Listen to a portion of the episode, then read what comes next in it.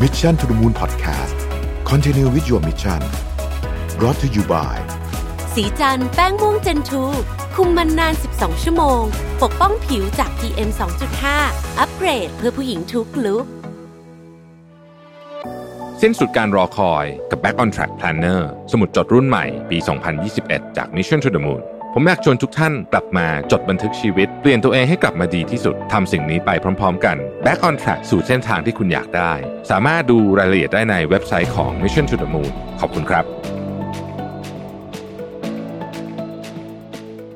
สวัสดีครับยินดีต้อนรับเข้าสู่ Mission to the Moon Podcast นะครับ คุณอยู่กับรวิทยานุสาหะครับ ก่อนอื่นต้องออกตัวก่อนเลยว่าวันที่บันทึกเสียงเนี่ยผม ค่อนข้างป่วย จริง ๆ ตอนที่แล้วก็ป่วยนะฮะตอนที่บันทึกเรื่องของออโอกาสและความเหลื่อมล้ำเนี่ยนี่ก็ป่วยวันเดียวกันนี่แหละนะฮะยังไม่ดีขึ้นแต่ว่าพอมันเป็นรายการที่ต้องมีทุกวันเนี่ย ก็สต็อกหมดแล้วด้วยแหละยอมรับความจริงนะครับ ก็ก็ป่วยก็ต้องอัดนะฮะก็ทนต้องขออภัยท่านผู้ฟังต้องทนฟังเสียงป่วยๆของผมไปสักตอนสองตอนนะฮะเดี๋ยวนอนวันสองวันคงหาย คือช่วงนี้มันมันอืม อาจจะนอนน้อยด้วยนะฮะแล้วก็นอนผิดเวลาด้วยอะไรด้วยเนี่ยก็เลยผมยังจัดเวลาไม่ค่อยได้นี่บอกตามตรง ตั้งแต่ทำข่าวเช้าแล้วก็งานหลังๆนี่มันยุ่งมากนะฮะก็เลยยังจัดเวลาลำบากนิดหนึ่งนะครับ ก็พยายามอยู่นะเดี๋ยวค่อยๆมันคงจะค่อยๆลงตัวมากขึ้นนะครับ ทีนี้ไม่อยากจะมาคุยประเด็นหนึ่ง ซึ่งซึ่งมันก่อนมีมีเอ่อมีบทสนทนาแล้วกันนะฮะเของผู้ปกครองหลายคนนะนั่งมานั่งคุยกับผม แล้วก็แล้วก็คุยเรื่องของภาษาที่อยากจะให้ลูกเรียนนะฮะแล้วก็ตัวเราเองด้วยนะตัวเราเองด้วยนะฮะคือภาษาสำหรับคนอายุอย่างผมเนี่ยสี่สิบกว่าเนี่ยนะฮะให้เรียนภาษาเพิ่มตอนนี้ถามว่าเรียนได้ไหมก็เรียนได้ครับเรียนได้อ่าแต่ก็คงจะได้ใช้ได้ระดับประมาณแบบ พูดคุยสื่อสารเบื้องต้นนะนะเช่น ทักทายอะไรอย่างเงี้ยนะฮะแต่ว่าโอ้โหถ้าเกิดจะให้ลงลึกถึงขนาดว่า เจรจาต่อรองหรือว่าอ่านสัญญงสัญญาเนี่ยสมมติว่าเป็นภาษาจีนแล้วกันนะฮะโกผมว่าคงไม่ไหวอะคือคืออาจจะได้นะครับ บางคนอาจจะได้แน่นอนทุกอย่างมีข้อยกเว้นเสมอ แต่ว่าผมคิดว่าเราคงถ้าเรียนนะ ผู้ใหญ่ระดับผมเรียนเนี่ยก็คงจะอายุขนาดผมนี่ก็เอาแบบสื่อสารได้นะฮะเอาไว้ใช้ในการพูดคุย เบื้องต้น แต่ว่าพอเอาเข้าจริงๆอะถ้าจะทำสัญญาหรือว่าจะอะไรที่มันไปในเชิงเทคนิคมากๆ เนี่ยเขาคงต้องกลับมาใช้ภาษาอังกฤษอยู่ดีนะฮะแต่ว่ากับเด็กเจเนอเรชันใหม่เนี่ยเราอาจจะไม่คิดอย่างนั้นละนะครับทุกท่านคงพอทราบว่าจริง ๆ แล้วเนี่ยของโดยเฉพาะภาษาเนี่ยนะครับ ของหลายอย่าง แต่ว่าภาษานี่เป็นหนึ่งในนั้น คือยิ่งเรียนเด็กเนี่ยยิ่งมันจะยิ่งเข้าใจง่ายนะฮะเราจึงไม่แปลกที่จะเห็นโรงเรียนหลายโรงเรียนเนี่ย ตอนเนี้ยพยายามจะสอนภาษาที่สามให้กับเด็ก เช่นภาษาจีนหรืออะไรเงี้ยนะครับ ภาษาญี่ปุ่นอะไรเงี้ยนะฮะ ซึ่งก็เป็นสิ่งที่ดีนะครับ แล้วก็พยายามเพิ่มชั่วโมงภาษาอังกฤษด้วย เพราะว่าอีกหน่อยเนี่ย อีกหน่อยคืออีกสักสิบปีข้างหน้าเนี่ยนะฮะ คือภาษาอังกฤษเนี่ยต้องดีเป็นพื้นฐานนะครับผมเชื่อว่าอย่างนั้นนะครับ เอาพูดถึงตรงนี้ก็ต้องขอวกไปที่เรื่องความเหลื่อมล้ำอีกอะคือ อันเนี้ยก็จะเป็นอีกความเหลื่อมล้ำหนึ่ง ความเหลื่อมล้ำถึงโอกาสการเข้าเรียนภาษาต่างประเทศนะฮะ ภาษาอังกฤษภาษาจีนต่างๆนานาเหล่านี้เนี่ย คือพอเขามีโอกาสเข้าคนที่มีโอกาสเข้าถึงน้อย ก็จะมีโอกาสเข้าถึงความรู้บางประเภทน้อยนะฮะแน่เออมันก็จะมีคนเถียงกันว่าเออก็เซิร์ช Google เอาแล้วก็แปลก็ได้นี่อะไรอย่างเงี้ยแต่คือมันมันไม่ใช่ทุกอย่างที่มันสามารถเซิร์ช Google ได้ครับ ของพวกนี้มันเป็นความซับซ้อนมาก แล้วก็เพียงแค่ความพยายามของเราเพียงอย่างเดียวเนี่ยมันไม่เพียงพออมันต้องมาพร้อมกับโอกาสด้วยนะฮะแต่ว่าเดี๋ยวจะคุยประเด็นนั้นทีหลังแล้วกัน วันที่อยากจะพูดเรื่องนี้ก็คือว่าเรื่องของภาษาเนี่ยนะฮะคำถามคือว่าสำหรับคนเจเนอเรชันถัดไปนะครับลูกๆหลานๆเราเนี่ย ควรจะเรียนภาษาอะไรดีนะฮะเมื่อสักห้าปีก่อนหน้านี้เนี่ยมันมีความเชื่อหนึ่งเลยก็คือว่าควรจะเป็นภาษาจีนนะครับ ซึ่งผมก็คิดว่าควรเรียน แต่ตอนหลังเนี่ยมันมีความเชื่อความเชื่อหนึ่งมา เริ่มเริ่มมาทำให้หลายคนเริ่มค่อยเขวก็คือ มันเริ่มมีเทคโนโลยีเข้ามาเกี่ยวข้องฮะไอ้เทคโนโลยีที่ว่าเนี่ย เอ่อถ้าพูดแบบเข้าใจง่ายสุดนะเราเรียกว่าบุญแปลภาษาแล้วกันคือแต่จริงๆมันไม่ใช่วุ้นหรอกนะมันก็คือเครื่องมืออันหนึ่งนะครับ สมมุติว่าผมใส่เครื่องมืออันนี้ ซึ่งมีเป็นหูสมมติเป็นหูฟังนะฮะอยู่ในหูเนี่ยนะครับผมพูดออกไปปุ๊บหูฟังมันก็ทำหน้าที่เป็นเป็นลำโพงด้วยแล้วกันนะเป็นลำโพงด้วยนะฮะผมพูดภาษาไทยออกไปนะฮะภาษาที่ผมพูดออกไปเป็นภาษาไทยเนี่ย มันจะถูกเปลี่ยนเป็นภาษาญี่ปุ่น ในหูฟังของคนอีกคนหนึ่งนะฮะ ในหูฟังคนอีกคนหนึ่งใช่ไหมหูฟังคนอีกคนหนึ่งได้ยินเป็นภาษาญี่ปุ่นตอบกลับเป็นภาษาญี่ปุ่นปุ๊บผมได้ยินเป็นภาษาไทยนะฮะอย่างเงี้ยเป็นต้นนะครับ ก็คือ พูดแล้วแปลให้อีกคนหนึ่งฟังให้มันแมทช์คู่กัน สมมุติผมพูดกับอีกคนหนึ่งเป็นคนจีน ก็เปลี่ยนฟังก์ชันปุ๊บปุ๊บสวิชเป็นภาษาจีนพอพูดภาษาไทยอีกคนนึงได้ยินสิ่งที่ผมพูดเนี่ย จากไทยเป็นจีน แล้วก็เขาก็พูดภาษาจีนต่อกลับมา ผมก็จะยินภาษาไทยที่ถูกแปลมาเรียบร้อยแล้ว ถ้าเกิดมันเป็นแบบนี้จริงเนี่ย การเรียนภาษาในระดับสนทนาเนี่ย หลายคนก็บอกว่าอ้าวงี้ก็ไม่ต้องเรียนสิ เพราะว่ามันมีคนแปลให้แล้วนะฮะตอนแรกเนี่ยผมก็เอนไปทางนี้พอสมควรนะแต่พอมาคิดคิดไปคิดมาเนี่ยนะฮะเวลาเราสามารถพูดภาษาจีนหรือภาษาอังกฤษได้หรือเวลาเราเอาเอานึกแบบนี้แล้วกัน นึกเหมือนเวลาเราคุยกับคนจีนที่พูดภาษาไทยได้ เอาแบบสื่อสารรู้เรื่องเลยนะนั่งคุยในโต๊ะประชุมได้เนี่ย เราจะรู้สึกว่าเขามีเขามีอะไรบางอย่างที่เรา ค่อนข้างจะไว้เนื้อเชื่อใจมากกว่าการคุยกับกับคู่ค้าที่ต้องมีล่ามานั่งแปลให้สำหรับผมมันเป็นแบบนั้นนะฮะ แล้วผมเคยไปคุยกับคนคนจีนหลายหลายหลายคนเขาก็รู้สึกแบบนั้นเหมือนกันว่า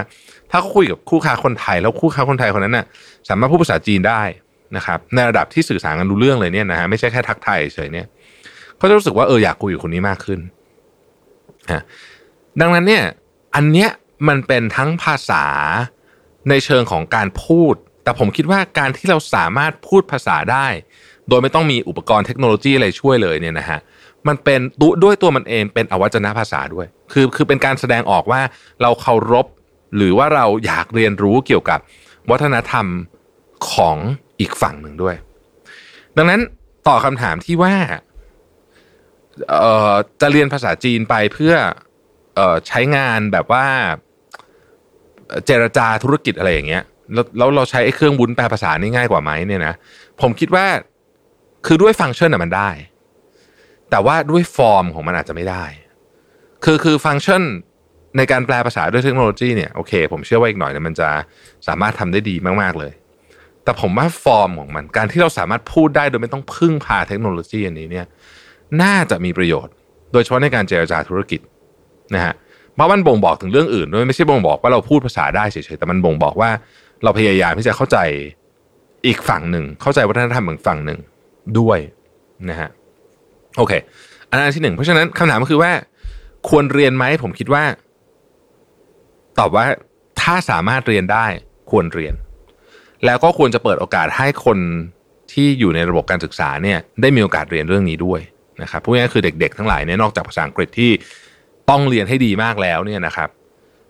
ภาษาจีนอย่างเงี้ยก็ควรจะต้องเรียนด้วย หรือภาษาอื่น ๆ ก็ได้ที่เป็นภาษาที่สามอาจจะเป็นภาษาฝรั่งเศส ภาษา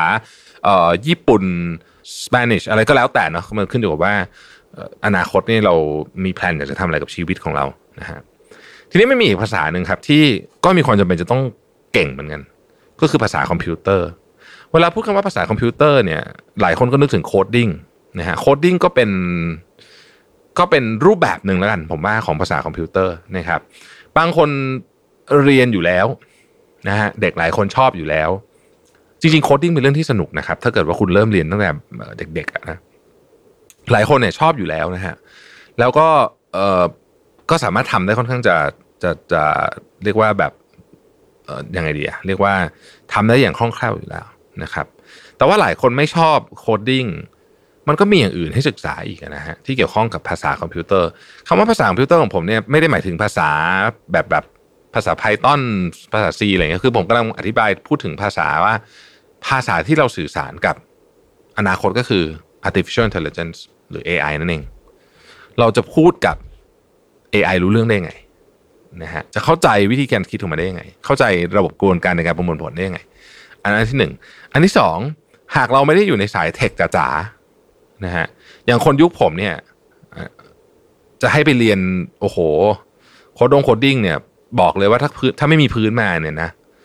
ก็เรียนได้ แต่ว่าคือยังไงก็ทำสู้เด็กไม่ได้ครับ สู้ไม่ได้ค่าตัวก็แพงกว่าอีกใช่ไหมเงินเดือนก็แพงทำงานสู้ไม่ได้เพราะฉะนั้น efficiency มันสู้ไม่ได้อยู่แล้ว การจะไปเรียน coding แล้วก็ไปโค้ดแข่งกับเด็กเนี่ย ผมว่าอาจจะไม่ใช่เวที่ถูกต้องนักในการในการ เรียนภาษาคอมพิวเตอร์ แต่ผมคิดว่าคนที่เนี่ยสามสิบห้า up นะ ภาษาคอมพิวเตอร์สิ่งสำคัญคือ การพูดกับคนที่อยู่ในสายเทคโนโลยีให้รู้เรื่อง ซึ่งไม่ใช่เรื่องง่ายนะครับผมบอกเลยว่า ไม่ใช่เรื่องง่ายก็คือรู้เรื่องจริงๆนะคือแบบสามารถเข้าใจและสื่อสารกันได้ว่าต้องการอะไรไม่ต้องการอะไร อะไรคือสิ่งที่เป็นคีย์หลักสำคัญ ส่วนเด็กๆที่เป็นเด็กเจเนอเรชันใหม่ๆมาเนี่ย ก็ต้องสื่อสารกับ เนี่ย artificial intelligence ได้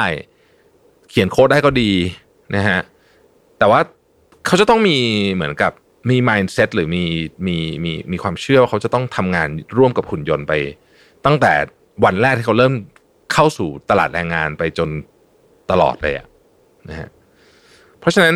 อันนี้ก็คือความยากเหมือนกันในการดีไซน์เรื่องของการเรียนภาษานะฮะแต่อย่างไรก็ดีผมเชื่อว่าภาษาเนี่ย คอมพิวเตอร์ต้องภาษาคอมพิวเตอร์ต้องเรียนนะฮะสำคัญมากมาก ๆ จริง คืออนาคตนี่ไม่มีไม่ได้จริง แล้วก็ภาษาสื่อสารก็คืออังกฤษจีนและอื่น ๆ ที่เป็นภาษาที่เราคิดว่าเราจะใช้เนี่ย เรียนไว้ก็ดี แต่ภาษาอังกฤษนี่คือต้องดี เพราะมันเป็นโลกการเปิดโลกสู่เอ่อข้อมูลจำนวนมากนะฮะเอกสารจำนวนมากบนโลกใบนี้ยังไม่ถูกแปลเป็นภาษาไทย นะฮะข้อมูลความรู้จำนวนมากบนโลกใบนี้ยังไม่ถูกแปลเป็นภาษาไทย เพราะฉะนั้น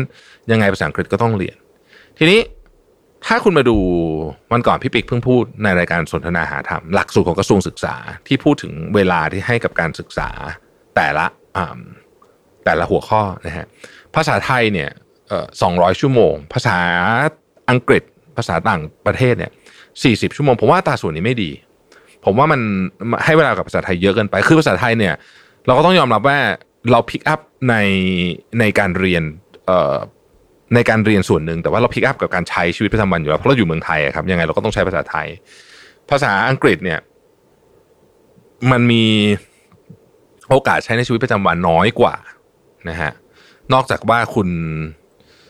อยู่กับครอบครัวที่พูดภาษาอังกฤษใช่ไหมแต่ว่าถ้าคุณอยู่ประเทศไทยเนี่ย ยังไงซะเนี่ยไอภาษาไทยเนี่ยคุณได้ใช้อยู่แล้วล่ะนะฮะผมก็เลยอยากจะเสนอ และกันเป็นไอเดียเผื่อเผื่อว่าเสียงนี้จะไปถึงคนที่ดูแลเรื่องเรื่องนี้อยู่เนี่ยนะครับว่า ลองลดจำนวนภาษาไทยลงไหมเราก็เพิ่มภาษาอังกฤษให้มันเยอะขึ้นไปกว่านี้แบบเยอะๆเลยนะฮะคำว่าเยอะๆคือเท่าตัวหรือว่าเท่าครึ่ง เพื่อให้เรามั่นใจว่าอย่างน้อยที่สุดเนี่ย เด็กของเราทั้งประเทศเนี่ยนะครับมีมีความสามารถในการเข้าถึง material ที่เป็นภาษาอังกฤษได้เนี่ย เรียกว่าค่อนข้างจะดีมาก นนี้คือผมพูดถึงเด็กทั้งประเทศนะไม่ได้พูดถึงเฉพาะเด็กที่แบบอยู่ในโรงเรียนดังๆนะฮะนี่พูดถึงเด็กทั้งประเทศเนี่ยเราเราเราเปลี่ยนหลักสูตรเอาเรื่องนี้ก่อนไหมนะฮะแล้วก็เพิ่มอีกอันนึงก็คือเอ่อภาษาที่พูดกับเครื่องจักรพูดกับ AI อันนี้ก็ต้องใส่เข้าไปเพิ่มขึ้นนะครับหลายคนจะนึกว่าเอ๊ะแล้วแล้วแล้วครูจะสอนได้ไหมเพราะว่ามันฟังดูเป็นเรื่องที่ยากเหมือนกันโดยเฉพาะภาษาที่พูดกับ AI เนี่ยนะฮะผมเชื่อว่าเรามีวิธีที่ทำได้ นะฮะเรามีวิธีที่ทำได้เอ่ออันหนึ่งที่ตอนนี้ผมไปลองเล่นมาแล้วผมรู้สึกว่าเออเฮ้ยมันเป็นของที่เจ๋งมากเลยก็คือ พวกเอ่อตระกูล coding ที่ใช้เลโก้ทำนะฮะใครลองไป search ดูมันมี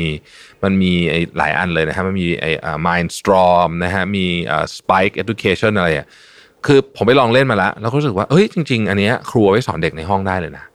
เออแล้วก็ แล้วก็เป็นเครื่องไม้เครื่องมือที่ตัวครูเองอะก็ได้เรียนรู้ไปด้วย โดยไม่ต้องมีพื้นฐานความรู้เรื่อง coding เลยแบบศูนย์เลยอะคุณก็สามารถสอนเด็กในห้องได้นะครับ นี่แหละ วันนี้คือเรื่องที่อยากจะพูดวันนี้อาจจะพูดวนไปวนมานิดนึงต้องขออภัย เพราะว่าวันนี้แบบไข้ขึ้นจริง ๆ นะฮะแต่ว่าก็พยายามที่จะมาอัดไม่ให้ขาดหายเนาะอีกไม่กี่ตอนนะครับท่านผู้ฟังนะฮะที่ติดตามผมมาตลอดนะครับ อีกไม่กี่ตอนเนี่ย Mission to the Moon เราจะครบ 1,000 episode แล้วนะครับ โอ้เป็นแบบ คือต้องต้องบอกว่าเป็นหนึ่งในความภาคภูมิใจอันหนึ่งของชีวิตผมเลยนะ ที่สามารถทำมันแม้จะกระท่อนกระแท่นเขาก็แค่บางวันมาแบบแบบสโลสเลมาบ้าง แต่ก็ลากกันจนมาเกือบพันตอนได้แล้วนะครับ แล้วก็ต้องแน่นอนขอบคุณมากกว่าก็คือขอบคุณผู้ฟังนะฮะที่อยู่กันมาจนถึงวันนี้นะครับ ก็หวังว่าจะเป็นแนวคิดเนาะให้ให้ ให้กับการวางแผนให้กับชีวิตเราเองด้วยนะครับ แล้วก็ชีวิตของลูกหลานของท่านด้วยนะครับ ขอบคุณที่ติดตาม Mission to the Moon นะครับ แล้วเราพบกันใหม่วันพรุ่งนี้ สวัสดีครับ Mission to the Moon Podcast Continue with your mission Presented by สีจันแป้งม่วงเจนทู